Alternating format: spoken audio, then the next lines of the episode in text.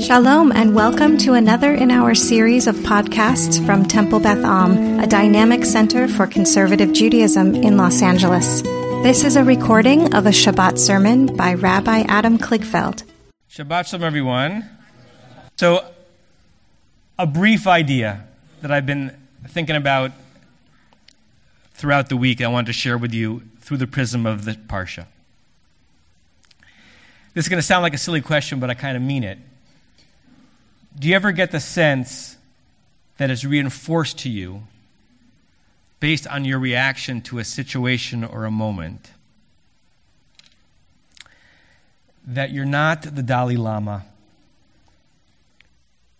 you're not angelic,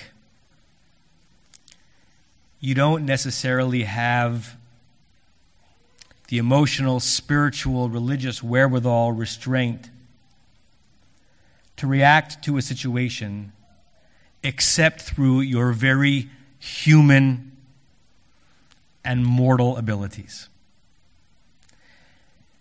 Sometimes you think you might be in the presence of, or you have seen a clip of, or you have read the words of someone who is alive but it's almost hard to imagine that person existing in the same realm that you do. The mystic, or the Sufi, or the Dalai Lama, or perhaps in some generations, and maybe for some even this one, the Pope, for whom you imagine their life is so different altered beyond what we can aspire to, even in our highest moments. And by the way, we may be wrong in our assumptions, but I think it's a powerful one.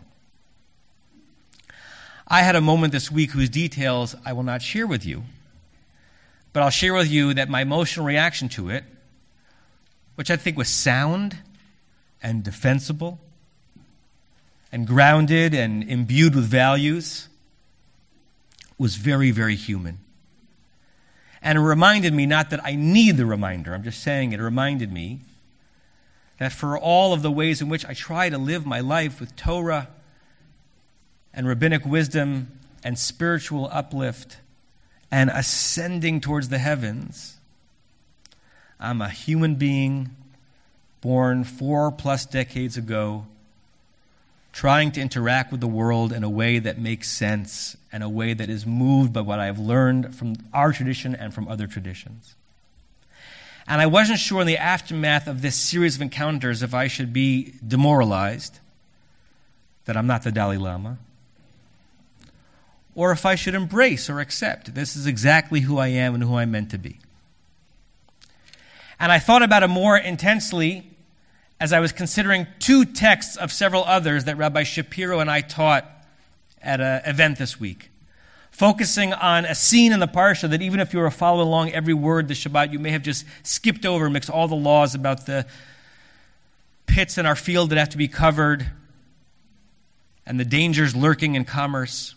There's a three line narrative where it says, that a bunch of the leaders of Israel, Moses and Aaron and Nadav and Avihu, and some elders, saw God by Yeruat Elohim. They saw God.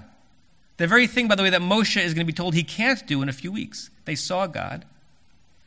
They had this ecstatic experience where they imagined God on a blue sapphire throne. They had the kind of moment that if someone were to describe it to us, we might think they were a bit nuts. And yet, that is the vehicle for mystical ascent. And then the Torah says, Vayochlu vayishtu. They ate and they drank. They had this grand spiritual epiphany. And then they had lunch. And the medieval commentators are split and deeply split on whether or not that verse is a compliment or a takedown. Rashi, whose commentary, as many of you know, I love, believes that this is undercutting the beauty of that moment. They were so base, so moved by their urges, that they couldn't wait to leave God's beautiful blue sapphire presence and have a schnapps and have lunch. They couldn't stand being in that exalted place. They had to go back to their very human containers. They couldn't be the people that we assume they, don't even need to eat, they don't need to drink, they are just with the Holy One. Rashi believes that the Torah is critiquing them. A couple of hundred centuries later, Rabbi Ovadia Sforno, an Italian commentator, says the exact opposite. The fact that they had this mystical experience with God and then right away were able to eat and drink suggests they didn't have to like separate themselves. They didn't have to tear themselves apart, where a part of them is with God and spiritual and living that kind of life, whereas another part of them has to deal with their base human needs.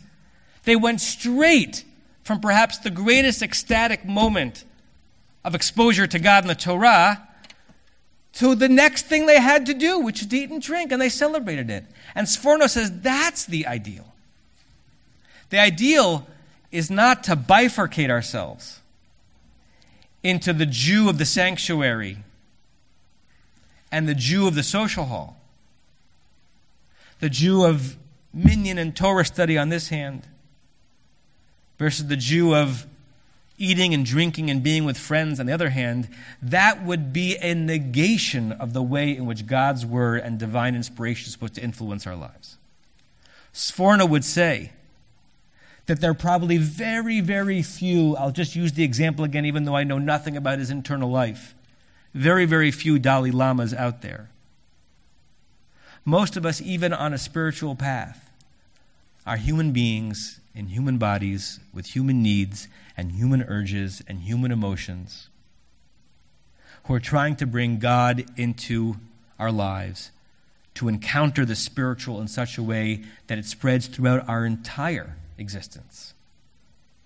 Which is to say that whatever we bring to a moment in this room, whatever we bring to the moment of articulating the Shema or bowing down before God, should be the very same person, the very same thing, the very same values that we bring into the next room.